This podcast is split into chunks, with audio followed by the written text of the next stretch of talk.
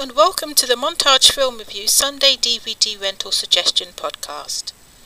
Today we take a trip to the underbelly of urban life in Spain, in this strange but extremely well made film about a father's love for his children. He is keeping secret from them that he is dying from cancer whilst trying to put his house in order so that they will be well taken care of after he's gone. He doesn't have more than a few months. His wife and he live separately, and it's not clear if she's officially his ex-wife, but she still wears his ring. What is clear is that she is totally unsuitable as a mother.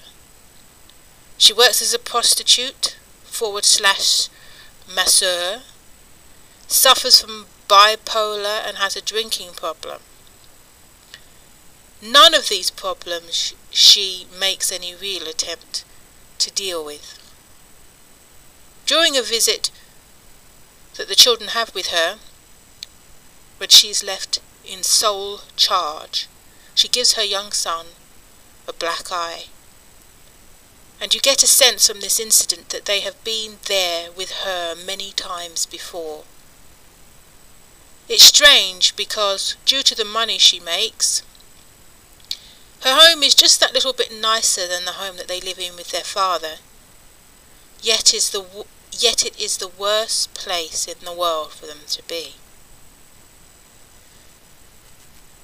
Their father, Uxbal,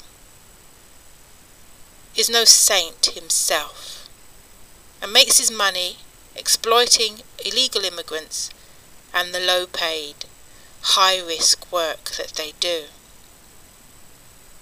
He is also in the process of selling his father's grave because he and his brother, who is also sleeping with his wife, need the money. They intend to have him dug up and cremated to free up the space. Interestingly, however, he has another source of income, which is speaking to the dead for the recently bereaved.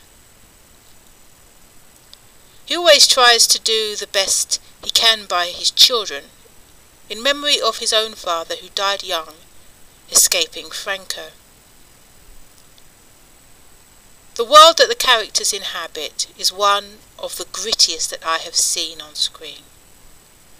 The audience is spared nothing of the blood that the cancer victim pees, or the dead bodies that pop up on occasions when his money-making schemes go wrong. It is not a movie to watch whilst eating.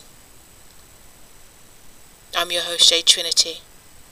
And as always, this has been an Eskimo Finn production. Visit the Montage Film Reviews book and DVD store to buy this title.